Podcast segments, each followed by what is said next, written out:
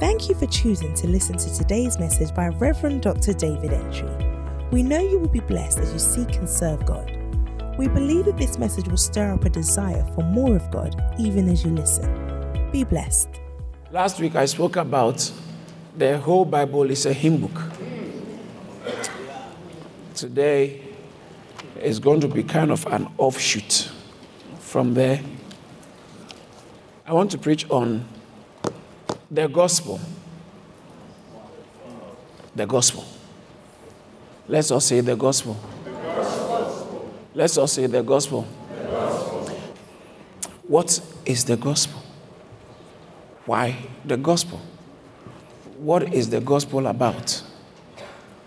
When do we need the gospel?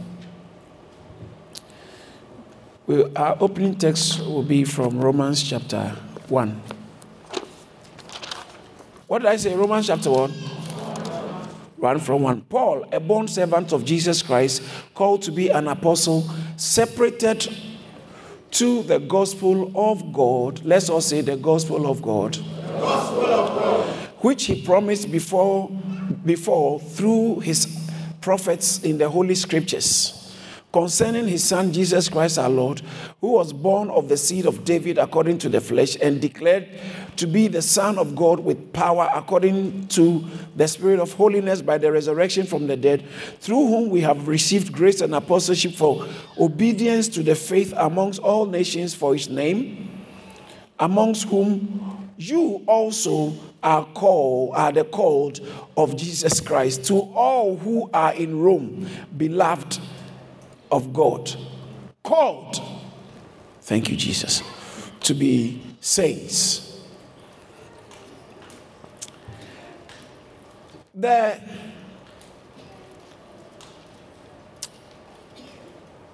I said from verse 1 Paul, a bond servant of Jesus Christ, called to be an apostle, separated unto what? All right, let's all read from verse 1. Let's read it, the verse 1 together. Let's go. Some of you are not ready. Loud, let's go.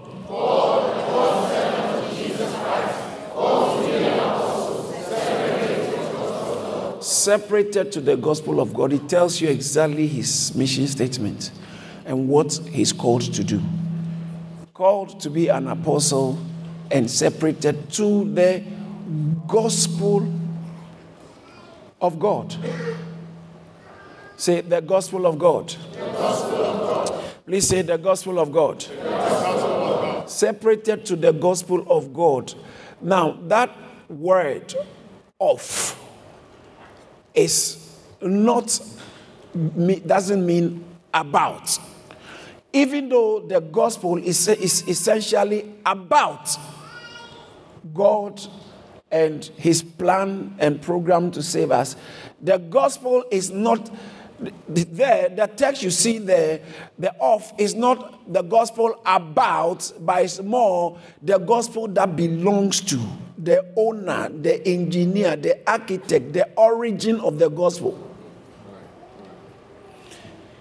To go any further, I think I must, um, I, may I take this opportunity to tell you what gospel is. Gospel is good news.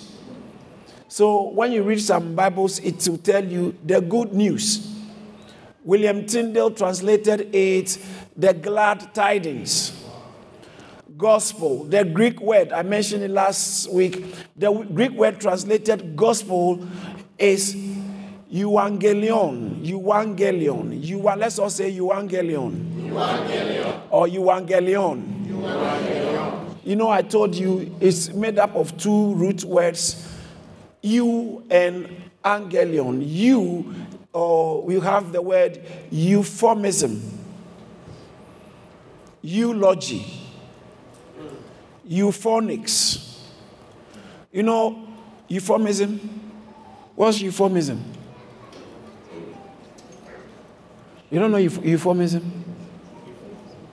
You don't know? Um, you know eulogy? What's eulogy? You see, eulogy, logos, word, log, logy, biology, word about bios. theology, word about theos, or reason for. So logy has to do with word. The Greek, the root word is logos. Okay, logy. So eulogy, you is always good. So good word. Does that make sense? You means good, good word. Um, euphonic, phonics has to do with letters how things sound and how so euphony sounding right and that eulogy oh sorry euphemism is like you go to the dentist and he tells you that this this just be a little bit uncomfortable it's going to hurt but they'll say it's just a little bit uncomfortable it's a nice way of putting something that's going to feel bad so euphemism plural now euph- now reform a mild okay or a direct word or expression all right s- substituted for one considered to be too harsh. So he doesn't want to tell you that this thing is going to hurt you he's just telling you that oh it's just going to be a little bit uncomfortable just get ready oh, just a li-. no it's actually going to hurt but it's a, a nice way of putting something like the police said can we just take you aside for questioning no they are arresting you. they are arresting you. Can you please step aside? It's not really stepping aside. You are being excluded from the crowd. Yeah. so that's the police actually, for, um, diplomatic language, you have to be very, you have to use a lot of um, euphemisms. All right, so you has to do with good. Okay, so when we talk about you, uh, evangelion, angelion too. So you good angelion, angelion is a message. That's where we get the word angel, angelos. Angel comes from the word uh, angelos. So euangelos is angel is a messenger. An angel is pretty, practically angels are supposed to come bear message. They come from God with message. So euangelos meaning good message. Good. It's very important to understand the gospel is good message is good message. The gospel is not against you. The gospel is not an attack. It's actually a good message, good news. Good news from God. Not from the bank. Not from politicians. Not from your examiners. It's actually good news from God.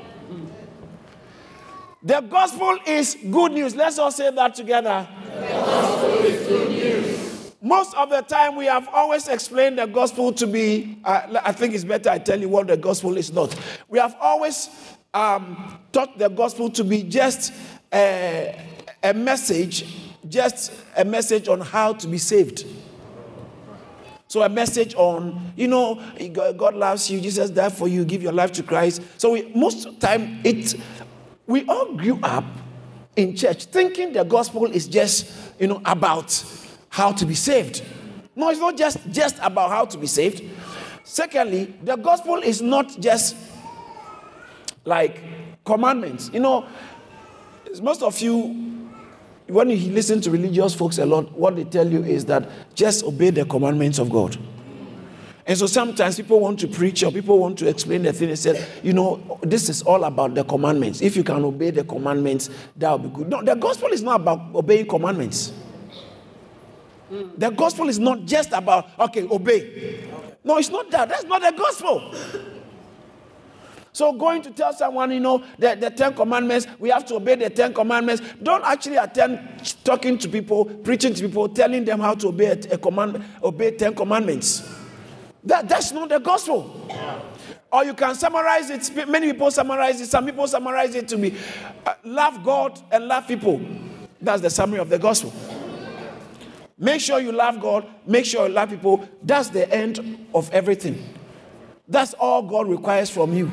That's what the gospel is about. Love God and love people. The gospel is not just when you have the gospel, you love God and love people, but the gospel is not just about love God and love people. In other words, the gospel is not about commandments. Because loving God, love people is the summary of the commandments. Really? That's the summary of the commandment. Let's see, says that the, the um, I think Romans chapter 13. Listen, Romans chapter 13, verse 8. Let me show you this. I think so. Romans chapter 13, verse 8. all know, all know one anything except to love one another. For he who loves and uh, uh, loves another has fulfilled the law. For the commandments, you shall not commit adultery, you shall not murder, you shall not steal, you shall not bear false witness, you shall, uh, you shall not covet. And if there is any other commandment, all, are, are all summed up in the saying, in this saying, namely, you shall love your neighbor as yourself. So actually, loving is the, is the summary of the commandments. But the gospel is more than loving. It's not just about loving. It's important to understand. So, number one, the gospel is not just a mess. It's not just how to get saved. Number two, it's not just a com- it's not just about commandments, obeying commandments. Okay, and then the gospel number three, the gospel is not the, the, moral teachings of Jesus Christ. Years ago, when I got born again, there was this man, our neighbor, and I used to, I was trying to preach to him. He told me he was a Rastafariite. And really, the death and all these things about Jesus is not important. The most important thing is about the commandments of the, sorry, the teachings of Jesus. Jesus came to give us teaching so that we can just follow his teaching. And some of you, I know some of you have heard things like that, that they tell you it's all about if you can follow the teachings of God, that's it. Uh, the teachings of Christ, that's it. He came to give us teachings. He is not, he is not uh, uh, one of the great teachers like Confucius. He's not just a teacher then the gospel is actually not about just the teachings of Christ. It's important you understand that. So, what is the gospel? I told you already. The gospel is news, good news from God about Christ through grace unto the purpose of God for your life. The gospel is good news, and that tells you that you cannot live news.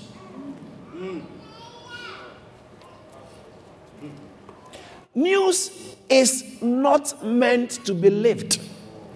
News is meant to be told. It's an announcement. It's proclamation, telling. See, that is where, when we just talk about that, when we say it's just it's news, it's very easy to think that it's just about tell someone Jesus loves you, Jesus died for you, so give your life to, to Jesus. And that's about it. No, no, no, no, no.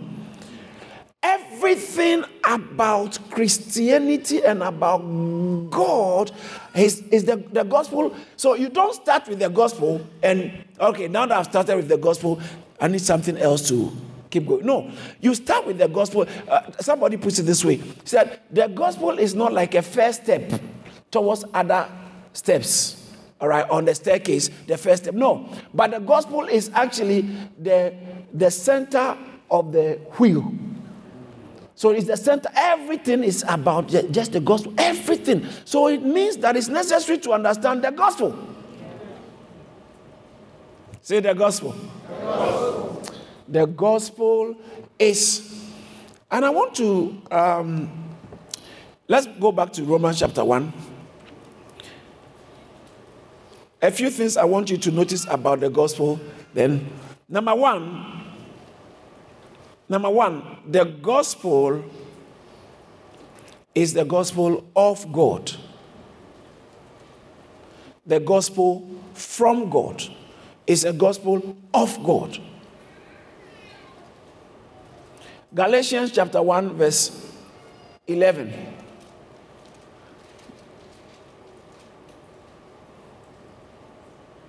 Let's all read it together from the screen if you don't mind. Let's go.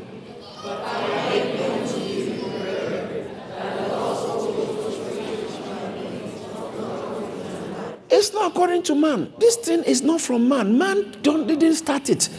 God is the architect of the gospel, the origin of the gospel the, the brain behind the gospel, the source of the gospel. So, the source of the gospel is God Himself. God is the owner of the gospel. God is the source of the gospel. It is not a set of teachings by some religious guys, or it is not man's solutions to man's problems. So it's like, okay, let's go, let's put something together to help a certain situation. So men came together and they said, okay, this is what we can do to help the situation. So the gospel, let me tell you, the gospel is not the result of human spe- speculation. The gospel. Uh, uh, is not man's solution to man's problems. The gospel is not was not drafted by any denomination, scripted by any um, uh, seminary, nor uh, it was not created by any culture. So someone will tell you this so is a, the white man's culture. The gospel was not created by any culture. The gospel is, is, is, uh, was, is not a result of a collective, the collective genius of men. Some men sat down and they put some things together. No, the gospel is from God. God, the God is the originator of the gospel. He is the source, the origin, the author. It is the product of the infinite wisdom and the sovereign will and unconditional love of God. The gospel comes from God. Now, let me put it this way.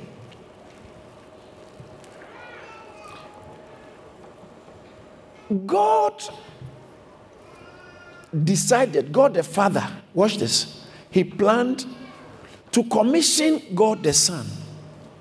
For, the, for God the Son to be, to come into this world and to become a human being. No, man couldn't have planned this. man couldn't have planned it.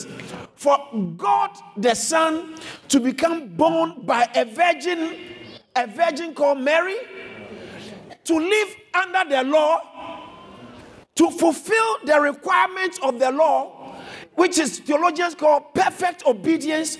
He needed to live that life to fulfill all the requirements of the law and meet the demands of the law at the places we have broken it.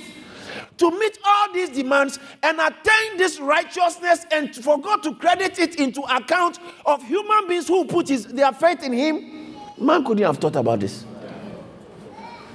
for him to live this life and for him to go to the cross and be crucified on Calvary's cross and to die and shed his blood for the remission of sins, for him to die for the redemption of man, to redeem man from the slave market of sin, for him to reconcile man to God, so that the, the, the judgment of God, the righteous judgment of God, which is rightfully so, against the crimes of humanity, against the sin of humanity, all be put upon him. So the crime, the punishment that those hum, human beings have the punishment that human beings deserve because of our sins, for him to hang on the cross, and for those of us who believe in him, all our punishment be put on him. Man couldn't have designed this.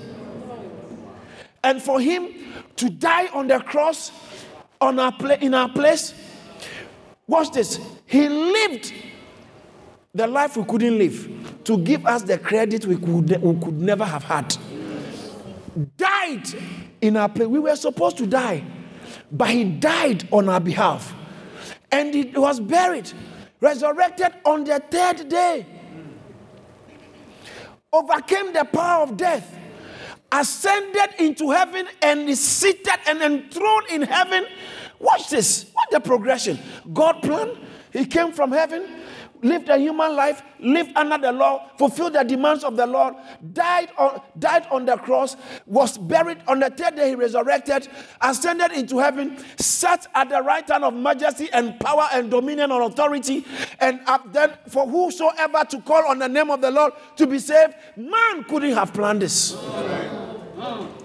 God planned this. God is the origin. God is the author. God is the source. So he says the gospel of God is the gospel of God. It's God's own. So man doesn't have to update it. Man doesn't have to tamper with it. Man doesn't have to reconfigure it. Man doesn't have to reorient it. Man doesn't have to add to it. Man doesn't have to subtract from it because it didn't come from man. God, in his eternal wisdom, planned it and let's leave it the way it is. So Paul puts it this way Galatians chapter 1, verse 8. He said, Anyone who presents a different gospel, let him be cursed. But But even if we or an angel from heaven preach another gospel to you than we have preached to you, let him be accursed. He said, Let him be reserved for the highest and hottest place in hell. Look at the next verse. He repeated again.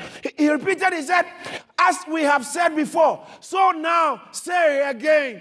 If anyone preach any other gospel to you, any other gospel. Don't tamper with the gospel. That's right. That's right. Don't reconfigure it. That's right. Don't rearrange it. That's right. Don't add to it. Right. Don't take from it. Don't say people don't like it, so let's uh, let's change it. No, leave it the way it is. It doesn't have to be politically correct. Don't touch it. Leave it the way it is. Because it says, verse 9, that if anyone presents a different one, he said, let him be accursed. Because it's not the gospel of man, it's the gospel of God. Number two, I want you to notice from the text. Number two, it's is Romans chapter 1, verse 1 it says, separated to the gospel. The exclusivity of the gospel. The gospel is exclusive. So, number one, the source of the gospel. Number two, the exclusivity of the gospel. The gospel is exclusive, it's different. Jesus himself said, I am the way, the truth, and the life. John chapter 40, verse 6. No one comes to the Father except by me. What did he mean by that? He, has, he, mean, he meant exactly what he said. There are many roads leading to hell, but there is only one way to God, and it is through Jesus Christ. That is the gospel. It is the gospel, not a gospel. It's not one amongst many. It is exclusively only one. It's the gospel.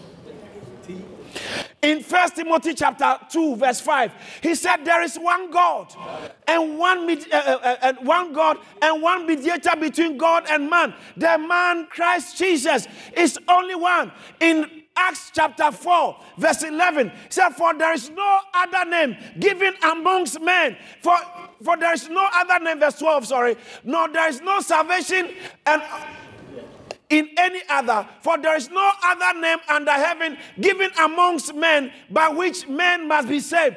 If you apply, if you use other ways, it will not work. It says the only way that men must be saved is the gospel in Christ Jesus. That's right. One way. One way. Jesus is the only way to the Father. Why are you saying that? It's, it's, it's, your, it's your opinion. That's, that's your, it's not my opinion. It is there before. It was the plan of God before the world began. Huh. Oh boy. Kadabashatakaya. So I want you to understand that it is the gospel. One gospel. Thank you, Jesus. God, Kadesha, God was the first one who preached that gospel. He preached it in Genesis chapter 3, verse 16. That is what I mentioned last week. The theologians call proto. You know, proto. Proto is a Greek word which means first or prior or the best. It's actually first. Proto. So it's from Greek word protos. Now, so proto evangelion, the first good news, was preached by God Himself. God was the preacher of the good news, and you know who was the audience? The devil. Wow. Verse 15, I mean, sorry. Let's go to verse 15. Yes, the verse 15. God, then God told the devil, I will put enmity between you and the woman, and between your seed and her seed. He shall bruise your head, the seed of the woman shall bruise your head, and you bruise his heel. Bruising head, bruising heel. Which one and, and is fatal? Crush somebody's heel, let them crush your head. You see who will survive. So, right in the garden, when Adam and Eve sinned, huh? I like I said this some time ago. Some of you didn't get it. When God came on the scene, He didn't come with judgment, He came with a message. The good news. The good news. When so I'm here to let you know it doesn't matter what you have done, where you are coming from, there is good news from God. Good news. When Adam and Eve, God said, Eve or Adam, have you eaten what I told you not to eat? He said, The woman gave me, you gave me, the woman whom you gave me, gave me to eat. And God asked the woman, Woman, what have you done? The woman said, The devil made me eat it. The woman said, The serpent deceived me and I ate it. And then God didn't ask the devil. He said, So the Lord, the Lord said to the serpent, Because you have done this, he brought judgment on the serpent and he preached to him that there is going to be a savior. There is going to be a God was the first one who preached the gospel. God preached it. Abraham believed it. Moses wrote it in the book of Leviticus. It was played out by the sacrificial systems in the Old Testament. The gospel was already being believed. Why? Because there is only one way to God. There is only one way. Watch this. I know what you're going to think about, what you're thinking. But Jesus came, came years after Abraham. Oh, Jesus said, Abraham desired to see my days, and he saw it and he was glad. There is on, what I'm trying to say is there is only one way to be saved. Watch this. Throughout creation, from Genesis to Revelation, from the beginning to the end, there is only one way to be saved. And anyone who was ever saved, be in the in the Old Testament, the way we are saved in the New Testament is the way they were saved in the Old Testament. But Jesus didn't come. Oh no, we are saved by faith, or by, by, by, by grace through faith in Christ alone. So they were saved by grace through faith in Christ alone. They look forward to the Christ, the, the cross, and they were saved. We look back to the cross and we are saved. The cross is in the center. Those behind us look forward to the cross, and we ahead of them look back to the cross. The only way to be saved, because he said, I just said we read it in Acts chapter 4, verse 12. There is no other name amongst men by which men must be saved. So if they were saved, it must be through the same means. The same means. Saved by, the, by Christ. So let's go back to our text. He says, concerning Romans chapter 1, that's a foundational text. Concerning the go- separated unto the gospel. Say the gospel. the gospel. So, one is God is the origin. Two, the exclusivity of the gospel. Number three, watch this. The gospel of God, verse 2, cons- which he promised before through his prophets in the Holy Scriptures. God promised before through his prophets in the Holy Scriptures. And so this is not something that just started. Okay. It has always been from the prophet. The prophet spoke, God spoke. Now, what he is saying here is that it has been written and documented by people who were holy, and God spoke through them, or people who walk with God, God spoke through them. So what he's saying is here, watch this. He he the he is God, okay? He promised before. How did he promise it? Through the prophets. And how do we know that what the prophets had said? In the, the scriptures. The scripture is, is the writings. Now, so who was doing the promising? God. So this tells you that every book in the Old Testament has two authors. Every book. The primary author and the secondary author. The secondary author is Moses. The secondary author is Isaiah. The secondary author is David. The secondary author is Samuel. But the primary author, A, capital A, is God. Because what they wrote was God who was. So, this gospel has always been attested to by the scriptures and it has been written down. So, you want to understand the gospel, look inside the scriptures. It's always been said by the prophets of old. pro- promised by God. And it tells you the word of God is so. Let me put it. Let, let me. You see, it, it, verse two again. It uses the word holy scriptures. Holy means that this is exclusively of God. Yes. It is pure. Psalm 12, verse 6. Look at Psalm 12, verse 6. The word, the words of the Lord are what? The Lord are what? Pure. This is pointing to what the scriptures has got to say is pure. It's not, it's not human ideas. It's purely from God. Psalm 119, verse 60. Psalm 119, verse 60, it tells that, uh, verse, so, so verse 160, I'm sorry. Psalm 119, verse 160, it says, The entirety of your word is truth. It's truth. Anything God says about marriage is true. Whatever God says about your health is true. Whatever God says about government is true. Whatever God says about parenting is true. The word is true.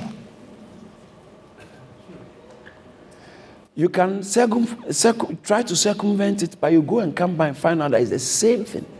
The only thing that works is the word. Psalm Psalm 119, sorry, Psalm 19, I'm sorry, Psalm 19, verse 7.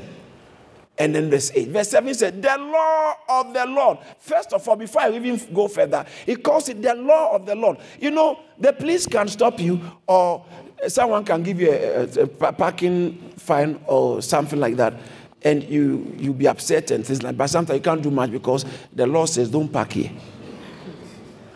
The law ref, ref, represents or reflects absolute authority. We in this country are all subject to the law. Everybody. It's not one law for these people and one law for them. It's, we are all subject. That's how law works. Law is authority. And Bible calls the word of the Lord the law. It's authoritative in everything he says. I got a lot to say, so let me just rush through. The law of the Lord is perfect, converting the soul. It is perfect, it's clean, it's not got problems. Believe the Bible and it will help you. Because when the Bible speaks, God has spoken. God, what are you doing about my situation? When the Bible speaks, God has spoken. Look at verse 8. Eh, verse 7 says the te- verse 7 says the testimony of the Lord, verse 7, the testimony of the Lord of the Lord is sure, making wise the simple. Verse 8.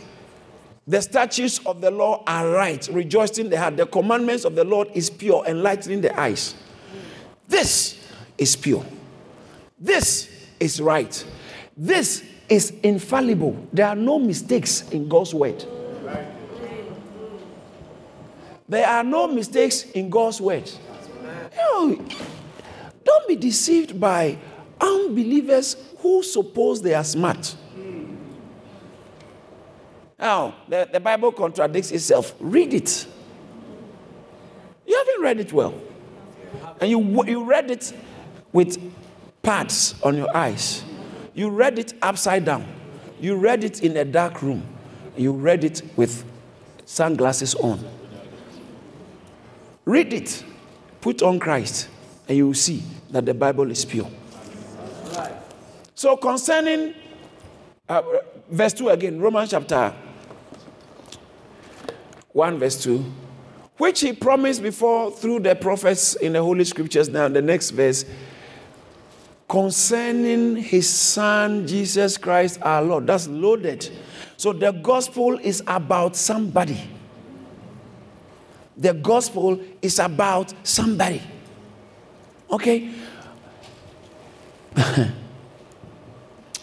Thank you, Jesus. Let's go to Romans chapter 9, verse 30.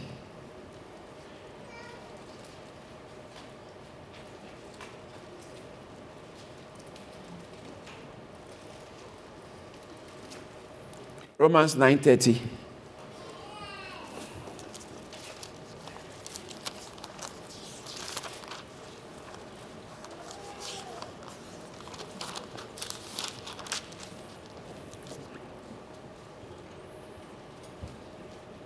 What shall we say then? the Gentiles who did not pursue righteousness have attained to righteousness, even the righteousness, righteousness of faith. But Israel, pursuing the law of righteousness, has not attained to the law of righteousness. the law was given to Israel. God gave them the law. And when the law, the law in itself is pure, the law in itself is right. In fact, according to Romans chapter 7, I think from verse 12, 13, 14, somewhere there, it talks about the law is good. The law is pure. The law is holy. Therefore, the law is holy, the commandments are holy and just and good. So there's no problem with the law. Do you know why? Because the law is the standard of God. God gave his standard. So his standard is not faulty. But the problem was with us, the ones who are supposed to obey the law. So look at the next verse. Verse 13. Romans 7 13. Has then what is good become dead to me? Certainly not. But sin, that it might appear sin, was producing death in me through what is good, so that sin through the commandment might be exceedingly sinful. So God gave God, God gave the um, commandments. He gave the law. He said, keep it. But as soon as the law got into your hand, it made you look so bad. Oh my God. Because you are skewed. We are skewed. We are flawed. It's not like Jesus is trying to help us to live a good life or give us a boost. We are rotten to the core. Wow. so when the law came, when what is good came, for as soon as we held it, actually we became so it was so obvious that we are so bad. When we when we were children, sometimes we play and my mom my mom used to have powder. Huh? Is it called powder? Dusting powder, talcum powder, or all kinds of, all kinds of. Where, where, where there is, it, you just apply some powder. And, and when we are children, sometimes you play, you put powder, so much powder on your face. So much powder. In fact, there is this, is it calamine lotion? Yes. Is it white? Chicken pox, yeah, it's white. When you put calamine lotion in your, in your face and you smile, your teeth look so yellow. Most of the time, you think your teeth are white.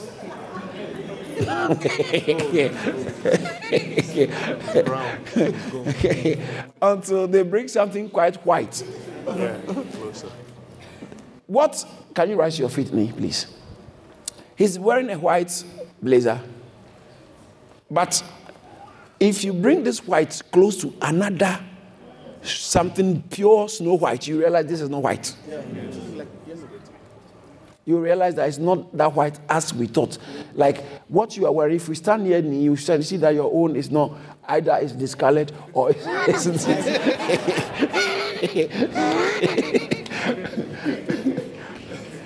so we were we were doing bad. And then the law came to show us what we should do, and actually it made things worse.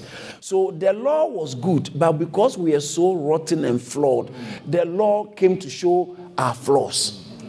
And it's like um, many women when they go to they go to the studio, TV studio or something, they have to do a lot because when you bring a very powerful camera, the things the, the camera can bring out. Yeah. So you can imagine the best, the best, is it 6K now or 10K? 10K, you understand it, but it shows every everything detail. If they bring that camera and put it on you, you will see how rough your face, even with the makeup. Our natural eyes won't be able to see it. Yeah. But the cam- and God's law is so perfect when it was brought near us. So when the law and then the sin inside me took advantage, say, huh, so you see how you are. And the sin is a personality, took advantage of the law and killed me. So sin, watch this. This is very interesting. I need you to notice this, and then I'll move on from there. Certainly not. But sin, that it might appear sinful, was producing death, death in me through what was good. So that sin through the commandment, uh, so that sin through the commandment might become exceedingly sinful. Um, re, re, verse 14. Let me see the verse 14. I think the verse 11. Okay, let's go to the verse 14. Uh, verse 11. I want to show you something. Uh, it's also for sin, taking occasion by the commandment deceived me and killed me uh, by it killed me. So sin used the law as a murder weapon. There is sin in you. You didn't know that. You didn't know that. Just that the people sitting here, you don't know it. But you know it. You look so much like an angel, but you, oh, come on. There's too much inside you. It's not good. So if God left you to be saved by how many things you, you can do right, you know you go to hell. You didn't know that? If God were to leave you to do right to be saved, because even when you are coming to church, look at you.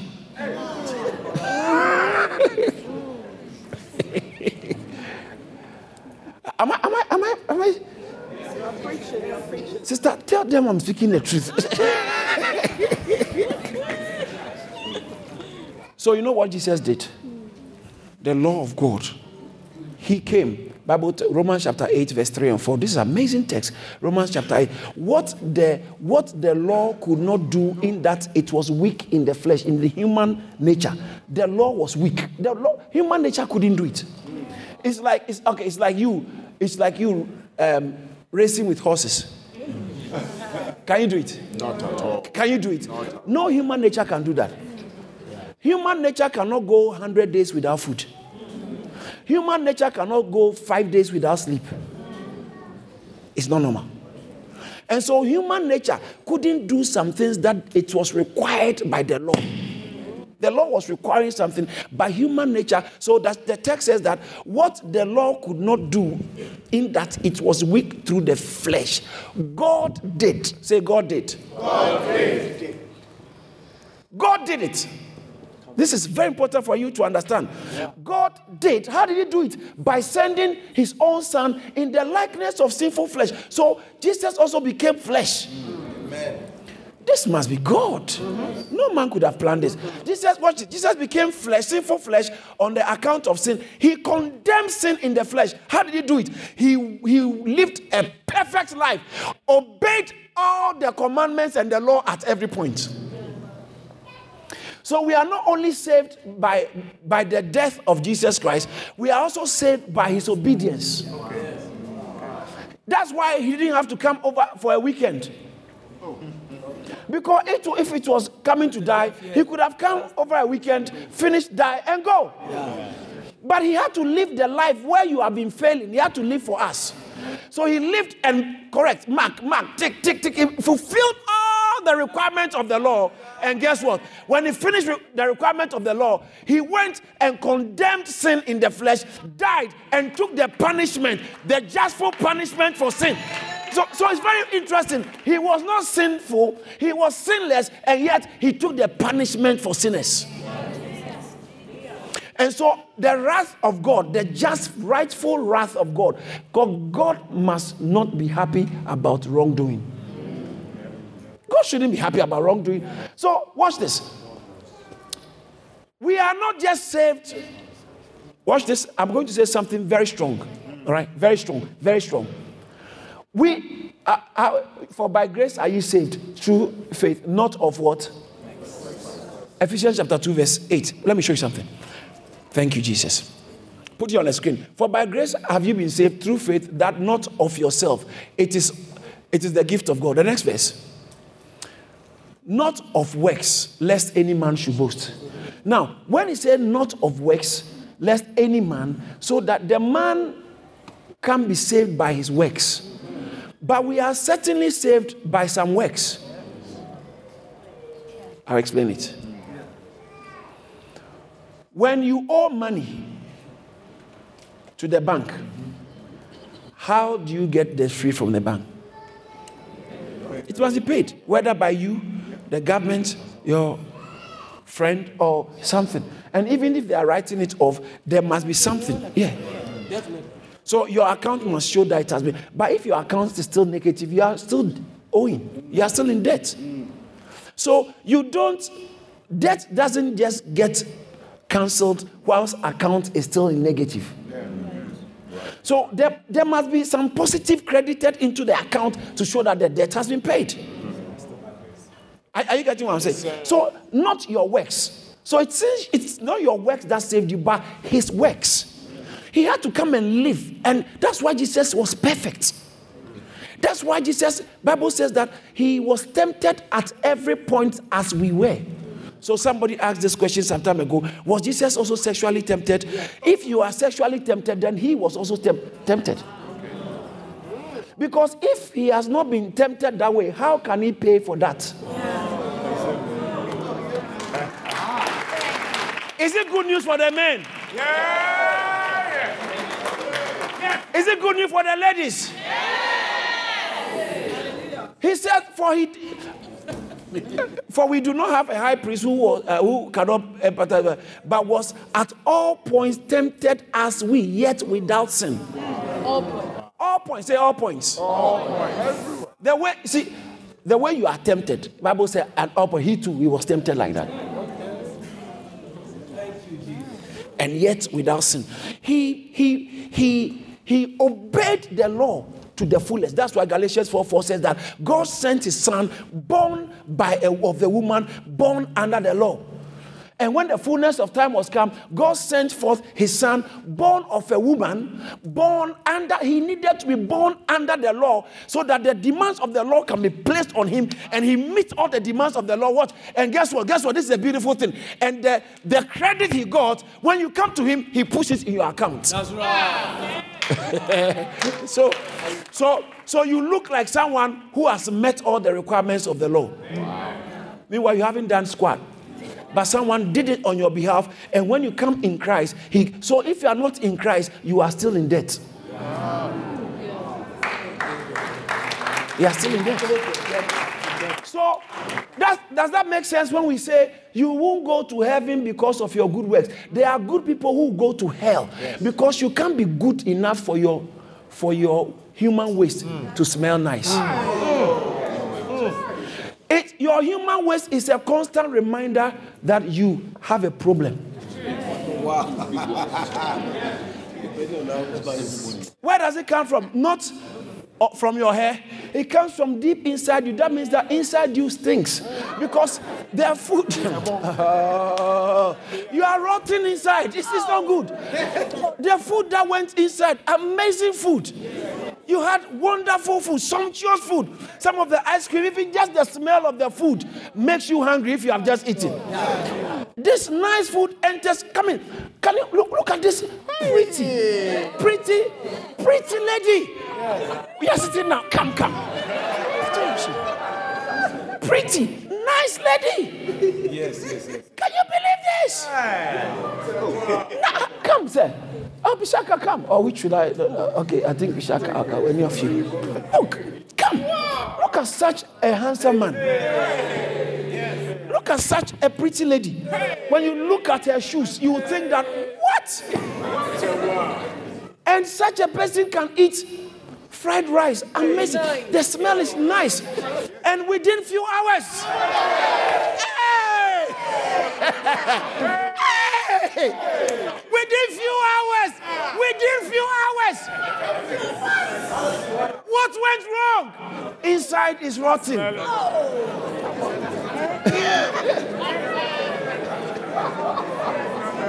There are some of us, we only visit the ladies or the gents for certain serious business when there's no one there.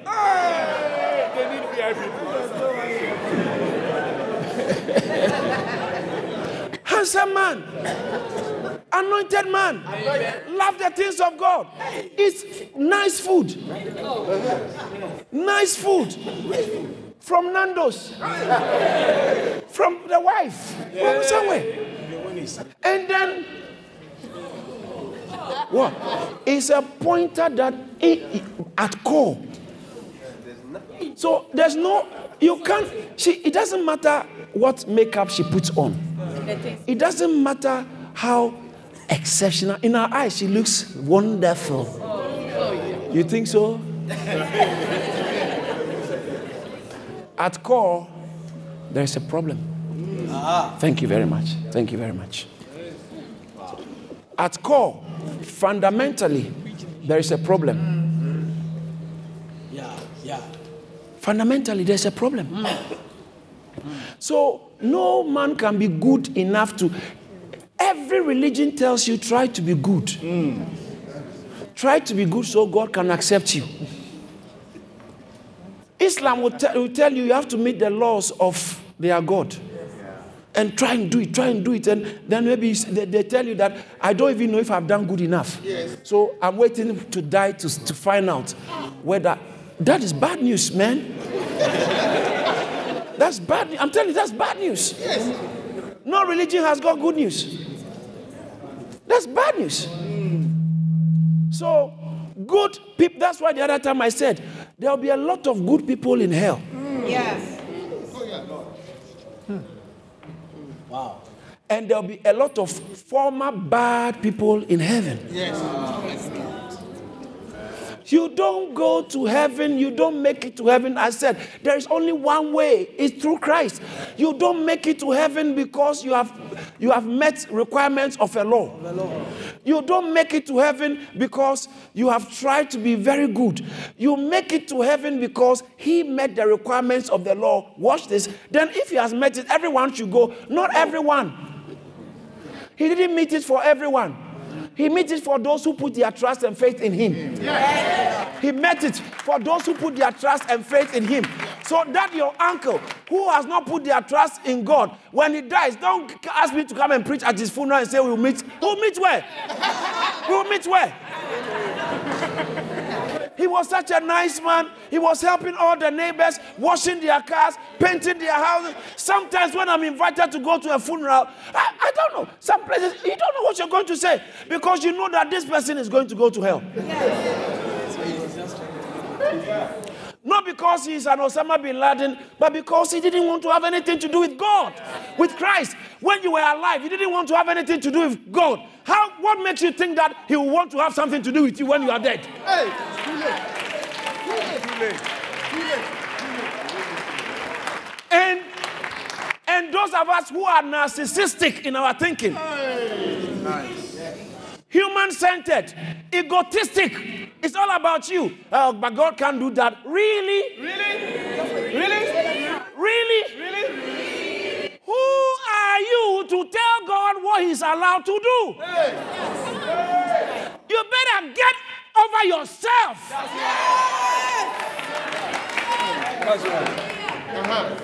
In the grand scope of things, you are not that important, you know. None of us is. Decide not to eat again, to lock yourself in the room and see, see if the trains will still not run. I'm telling you. If, God forbid, if our, our queen dies now, nothing stops. Everything will continue. Even the queen whose head is on the very important pound doesn't matter that much when it comes to life, running of life. And you.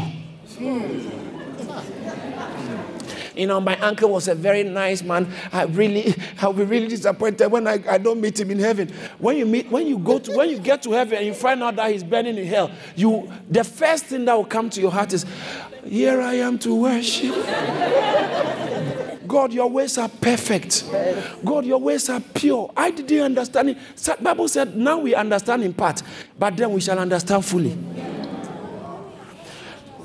The, the, when you see the beauty of God's impeccable judgment, there's one thing that will spark in your heart genuine worship. When you see that you was also supposed to have missed it, but God, through His mercy, had mercy on you and watch this, watch this, watch this, watch this, had mercy on you and gave you the the the the consent to believe.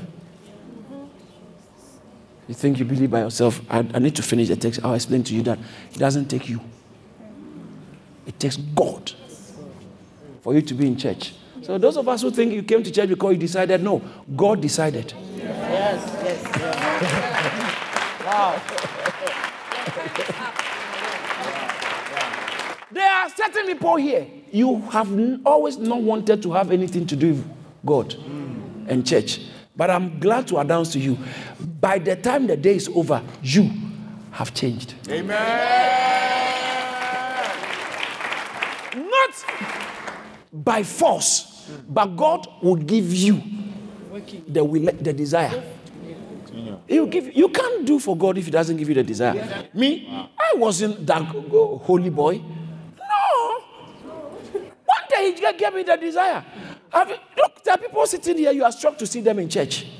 And I said it last week that some of you, one of, one of these days, your former boyfriend will walk into church. Your former girlfriend walk into church, the one who hurt you most, will walk into church and say, Lord, I give my life to you. And if you can't question God for saving him,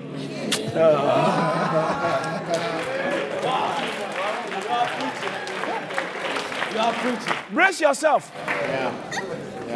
That boss who fought you and you lost your job and up to now, that one who, who hurt your family and your father died through that. One day may become a preacher. And the word of God will be in his mouth to teach you. Narcissists. Tell narcissists is human centered. It's all about the importance of human beings, the importance of just me, and narcissistic thinking. We say, oh no, that's not right. Such a person shouldn't be the one. I can't take it. I can't take it. You can't determine who God will call. That- that's what the thing is leading to. No human being has what it takes to tell God whom he is permitted to call and who is not permitted to call. And I'm going to show you from the text. Wow. Wow. So let me finish this thing. In wh- wh- what were we even reading? But let me just pick it from somewhere. In Romans chapter 9, verse 30.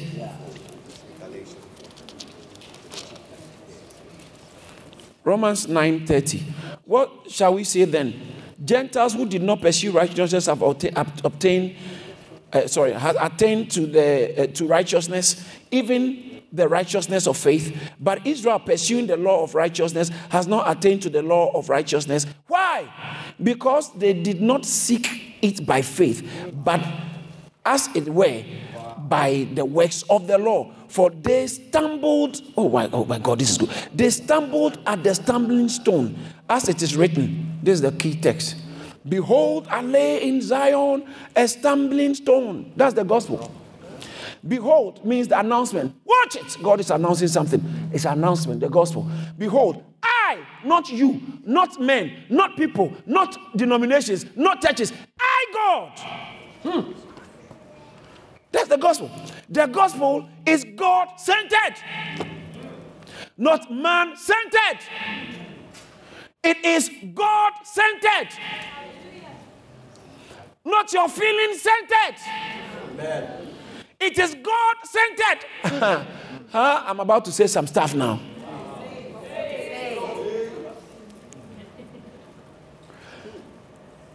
Please. We- we- we've been presenting this gospel. Excuse me, sir. I want to have a good news for you. What is it? You are so special, and God wants you to be saved. He wants you in heaven so He will be happy. You are very important to God. Listen, that's not the gospel. Stop making man the center of it. You are, you are what important? What that kind of message where, where, where, where oh, you know, you have to, you have to um, um, um, come to God. Come to God, and everything will be fine. Come to God, and God. I, I wrote something here. I, I want to read that one. I like what, what I wrote here. It is, it is interesting. Um, um, yes.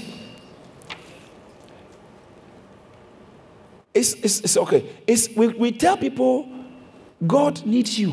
No, it's not about how much God needs you. What is it? About how much you need God. That's why I preach the way I preach. You, you coming to church, you think you are doing God a favor? Ah, no! No way! Stay home. You pray, you think you are doing God a favor? Excuse me. Stop making yourself the center. You are not. It's God. God is the center. It's God-centered message. Let's not be preaching as though it's all about the importance of human being. No, it's not about the importance of human being. It is about the plan of God for human beings. It's not about how bad things are going to be for God if you don't come to Him. No, it is how things are actually already bad for you, and they will continue to be bad for eternity if you don't turn to God. So, uh, you see, see, what I'm saying? So, it's not that you are, uh, uh, uh let me put it this way. It's not about how, how special you are, but how sovereign God is. God is sovereign. It's not about your speciality. Oh, you know, you have to come to Jesus. And sometimes we preach the message as though people are doing us a favor or you are doing God a favor. I don't understand. And this that my argument, especially most of you who are young here. You think you are so nice, pretty, handsome, intelligent. And this is my argument. As intelligent as you are, your relationships are not working. As intelligent as, as, as intelligent as you are, a man broke your heart. Think about it. And yes, you believe you are very intelligent. As intelligent as you are, you lost your job. You are sometimes afraid whether you'll be hired, employed, or gotten, given the contract. Have you forgotten that you are not that? You are not, you are not all that in a bag of chips, you know? are you listening to me, sir?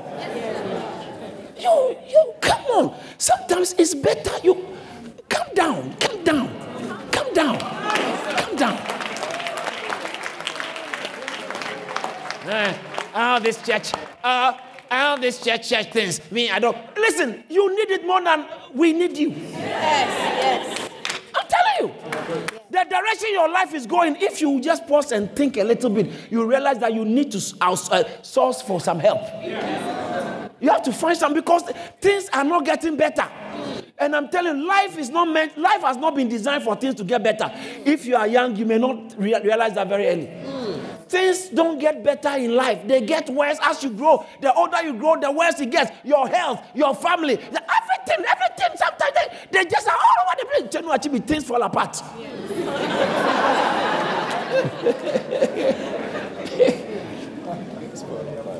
God is the center of the gospel. Put that text on the screen again. Let me finish. Romans 9 30, 20, 33. He says that, Behold, I, God, lay in Zion what you don't want to hear is a stumbling stone, a stumbling stone. What that stone, that stone, according to Acts, write this text quickly. Acts chapter 4, verse 11. Bible says that Peter said Jesus is the stone. In Isaiah chapter Acts 4:11 is what I said. In Isaiah chapter 28, verse 16, God said, I lay in Zion a stone. In, Mark, in Psalm 118, verse 22, he said, I lay a stone in Zion, the stone that the builders rejected. In the book of in the book of um, Romans, okay, let me leave the Romans one. First Peter, First Peter chapter 2, verse 6 to 8. He's talking about Jesus, the stone. Therefore, also, therefore, it is also contained in the scriptures Behold, I lay in Zion a chief cornerstone, elect, precious, and he who believes in him will, will by no means be put to shame. I'm going to end on by no means be put to shame. The gospel. So, back to, let me, I want, I prefer to stay on the Psalm, uh, um, Romans 9 33. He says, So the stone is Jesus. Watch this. The gospel is about Jesus. Hmm. Can I say that again? When we preach the gospel, it's about Jesus. What is it about Jesus? How he came on earth as the Son of God, born of a virgin, lived a human life, a sinless, impeccable, faultless human life, died uh, a, a vicarious, vicarious death or substitutionary death, died in our place, died in our place, was buried, resurrected for the first time, human being, resurrected. And ascended. this is about, is Jesus is the center of the gospel. Yeah. Be preaching as though, oh, it's, it's, it's, human beings are so important. Human beings are, I'm about to tell you something even extra. Human beings are important, but listen, that leads me to the, okay, let me show you. The, a stone, a rock of offense. All right? A rock of offense. How can you tell me that the cross, crucified, is what saves me? First Corinthians chapter 1, verse 20, 22 to 24. 1 Corinthians 1, 22 to 24. He said, For Jews request a sign, Greeks after, after wisdom. 23. After wisdom. But we preach Christ what? Crucified. We preach what? Christ. I can't hear. We preach what? Christ crucified. What is the content of what we preach? Christ crucified. Don't, don't, don't eliminate. Don't neutralize the crucifixion. Because we need the cross to cross out, cross out the satanic crisis in your life. It takes the cross. And the cross, we had forgiveness. Because the things you have done, I don't know how much good you can do to pay for that bad. And some of us are even paying for evil in our family. The cross. He said we preach 1 Corinthians chapter 2, verse, verse, verse 2. 1 Corinthians 2 2. He says, I determined to know nothing except, uh, uh, uh, to, I determined not to know anything amongst you except Christ and Him crucified.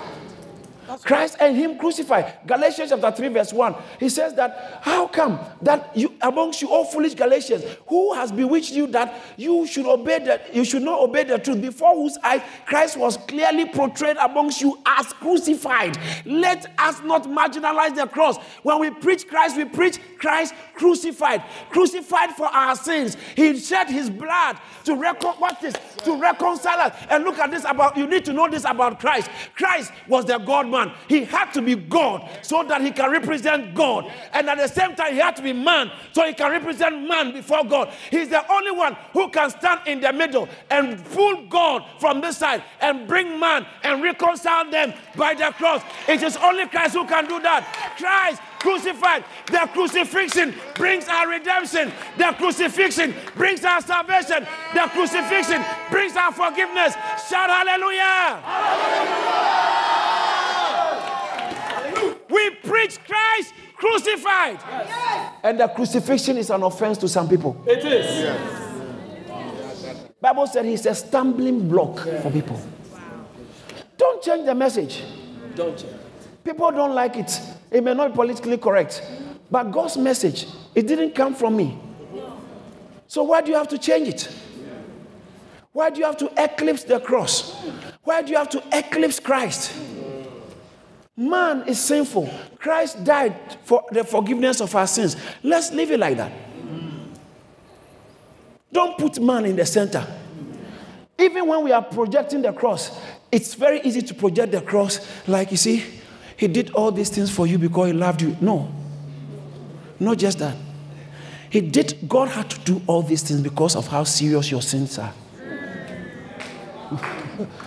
you didn't hear what I said? We even preach the Christ human centered cross. It's like, oh, this thing, the, the, the, the passion of the Christ, you watch the people are crying. You know, God, God loves you. He's done this for you. You see the way He's done this for you. You are so special to God. So please come, okay? Please come. We have to beg you to accept what God has done for you. You have not realized how dangerous your sin is. Mm. How, how, your sins are very serious, you know? Very serious. That's why God had to take serious steps to take care of your sins. Mm. And don't trivialize it. It's not about you, it's about the seriousness of the sin you are carrying. Mm.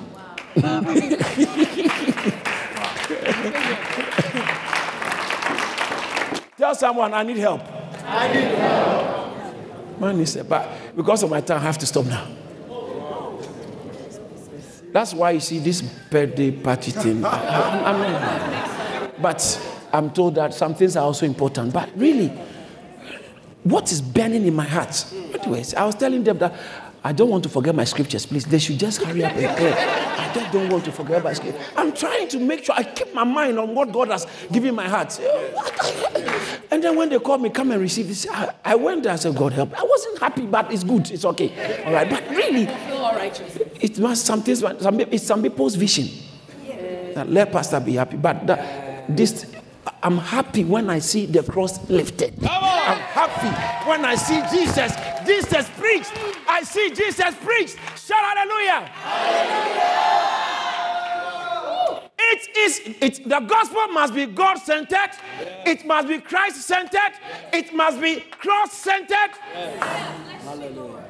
Necessary. And then let me add this finally because of my time. Romans chapter 1 from verse 5. Hmm. Through him. Oh my God.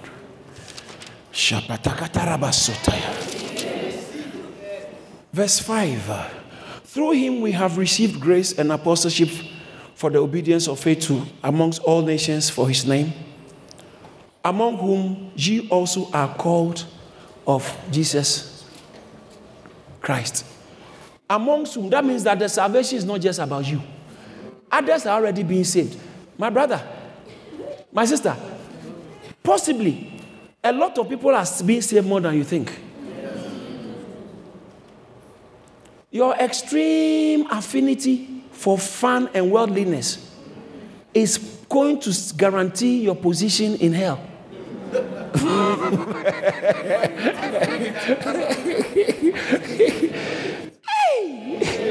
I'm preaching the gospel.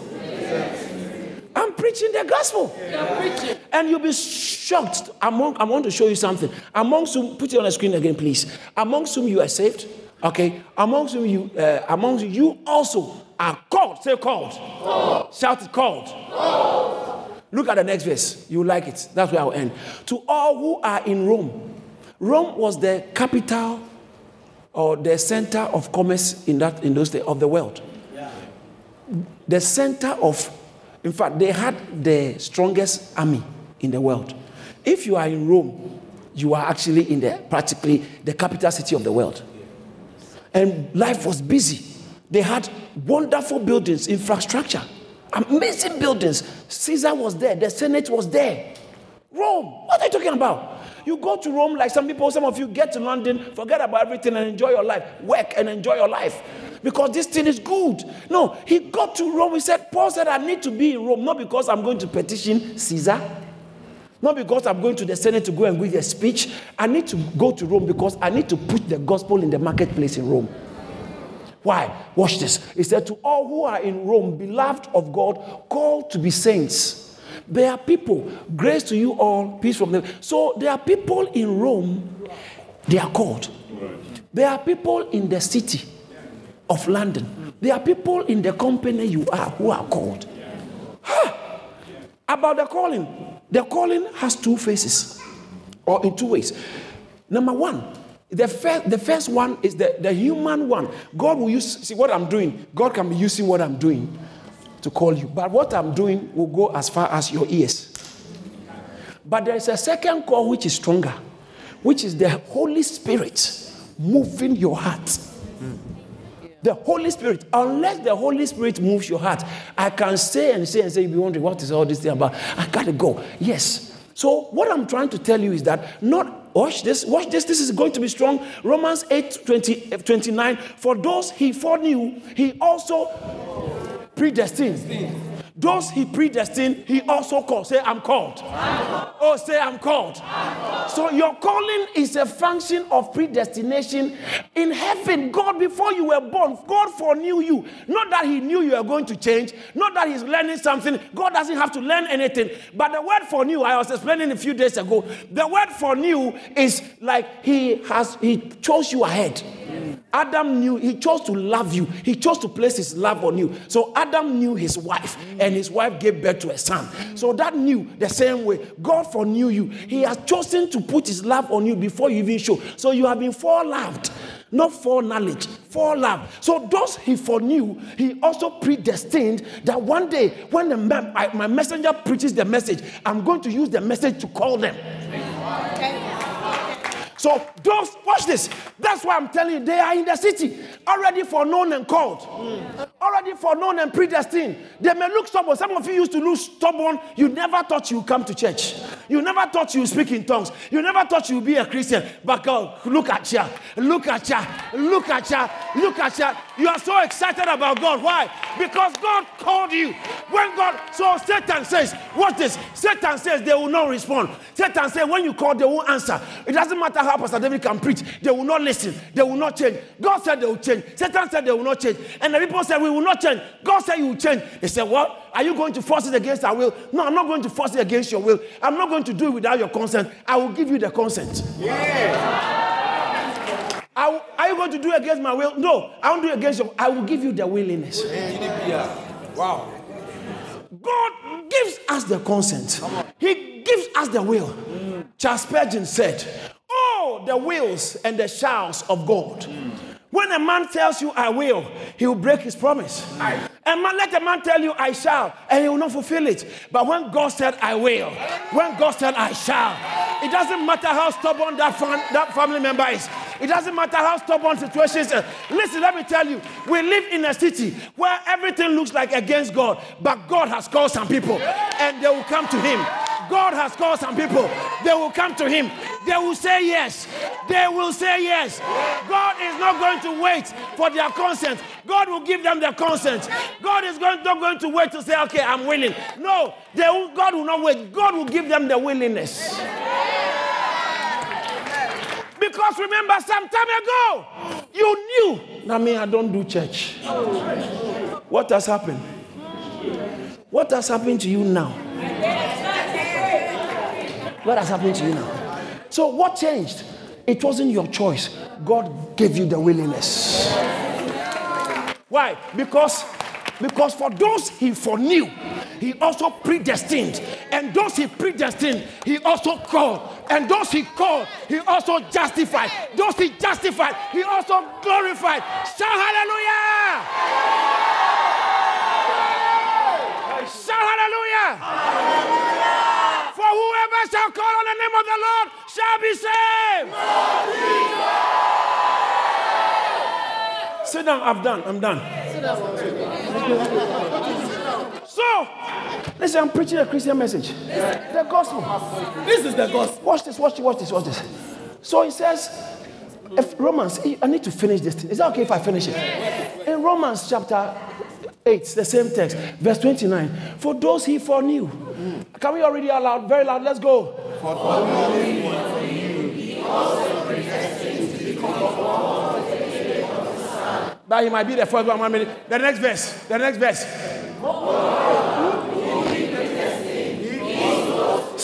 Who does he call? So people will go to hell by the choice of God.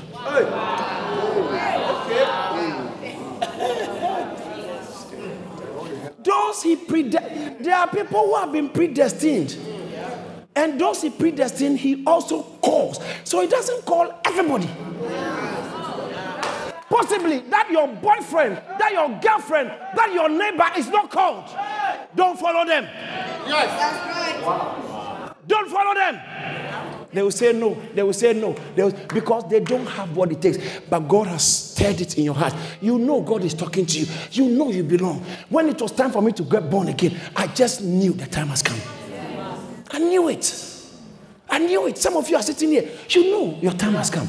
You know you shouldn't miss church again. This is the time. It doesn't matter what friends will think about you. You have the strong witness of God. Those he foreknew, he also predestined. And the very people who he has predestined, they are the very ones he called. And watch this, watch they are those Christ died for. Wow. Okay. Christ didn't die just for everybody, he died for those God has predestined and called. And those he called, when he called you, he justifies you. Because of the righteous life of Christ, he just gives you that righteous life. As though you have been living that, have been living that life always. So those he calls, he justifies. I explained the other day that all these five things that God did, pre, uh, predestined, call, justify, and glorify. They are from eternity to eternity. So the first two are eternity before you were born. Those he foreknew. He predestined before you were born. So those are first two eternity past. And then the second two is in time. He calls you in time, justifies you in time, and the fifth last. Oh, I like it. And those he justified, he glorified. That is in the future coming. You shall be glorified. You shall be glorified. He says that I lay in Zion a stumbling stone. Romans chapter 9, verse 33. I want to finish this. A stumbling stone. He said, Behold, 33. Behold, I lay in Zion a stumbling stone and a rock of offense, and whoever believes in him shall not be put to shame. Now, watch this. This be put to shame is the shame there is not trying to solve, watch this, is not trying to solve a psychological problem. It's trying to solve an eschatological problem. I'll explain it. Eschatology is how things are going to end in life. So don't think it's, oh, I won't be ashamed. I won't be ashamed. Um, psychological issues. No. It's actually dealing with bigger issues about your future. When everything is done and you die, he says that you will not be put to shame. He glorifies. He glorifies. So that means the gospel is, watch this, everything about your life, raising your children, your marriage, your business, your financial life, it should be dictated by this, what we call gospel. It's not only when you get saved, but everything about the gospel, how God, God planned and sent Christ because he has predestined, he has foreknown you, predestined, and sent Christ to come and live a righteous life, to accrue an interest, perfect obedience, and get that righteousness. And then you, when you believe him, he will give you that righteousness. He went to the cross, died on the cross, paid for your sins. So the punishment that should come on you was given to Christ in your place. And then, so he died in your place and lived on our behalf so he can give you the credit. And when he gives you the credit, you start this process of working with God that God is up to something. God is working something on earth. God is, so it's not only when you are born again, throughout your Christian life, you are a product of the gospel. The gospel.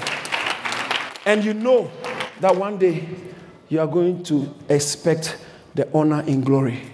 So you live your life based on God centeredness, Christ centeredness, cross centeredness. And it's not about you. So even when you are going through difficult times, remember, this difficult time is just short lived because God has actually packaged and planned everything how your life is going to end. That's the gospel. That's the gospel. That's the gospel. That's the gospel. That's the gospel. What? There's even more. But I have to end because time is not on our side. That's the gospel.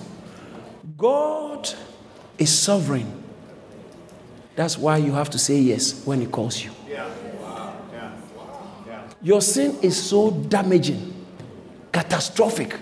That's why His death on the cross was so gruesome, was so bad, because of the nature of the sin you carry, so that you don't have to carry it again. It's not because God is in need, you are in need. I want to end, but I, would, I don't want to stop it without praying for somebody. You know that the death of Christ on the cross was for you. When God is calling you, Pastor will say it, you will hear it, but the Holy Spirit begins to work in your heart. You know it, you can't pretend about it. You know in your heart that God is calling me, that God is calling me, God is calling me, God is calling me. I want to pray for somebody. You are here, you want to say, Pastor, pray with me. I've heard your message, I've heard the call. I can't turn it down any longer. I can't pretend about this. I know God is calling me. I want to make a decision and I want to invite Jesus into my heart. I want to say, Lord Jesus, I surrender to you. I want to say yes. I want to say yes. If that is your genuine prayer, Lift up your right hand high so I can see it and pray with you. God bless you as you do that. Say, Lord Jesus, I know I'm a sinner and I've sinned against you, but I believe that you died on the cross to save me from my sins. From today, I repent and I invite you into my heart. I ask you to forgive me for all my sins. Wash me with your blood. I make a commitment that I will love you, I'll serve you, I'll be obedient to you. Thank you for all you have done. In Jesus' name, amen. Father, I thank you so much for my friends. They heard your voice and they have taken the step.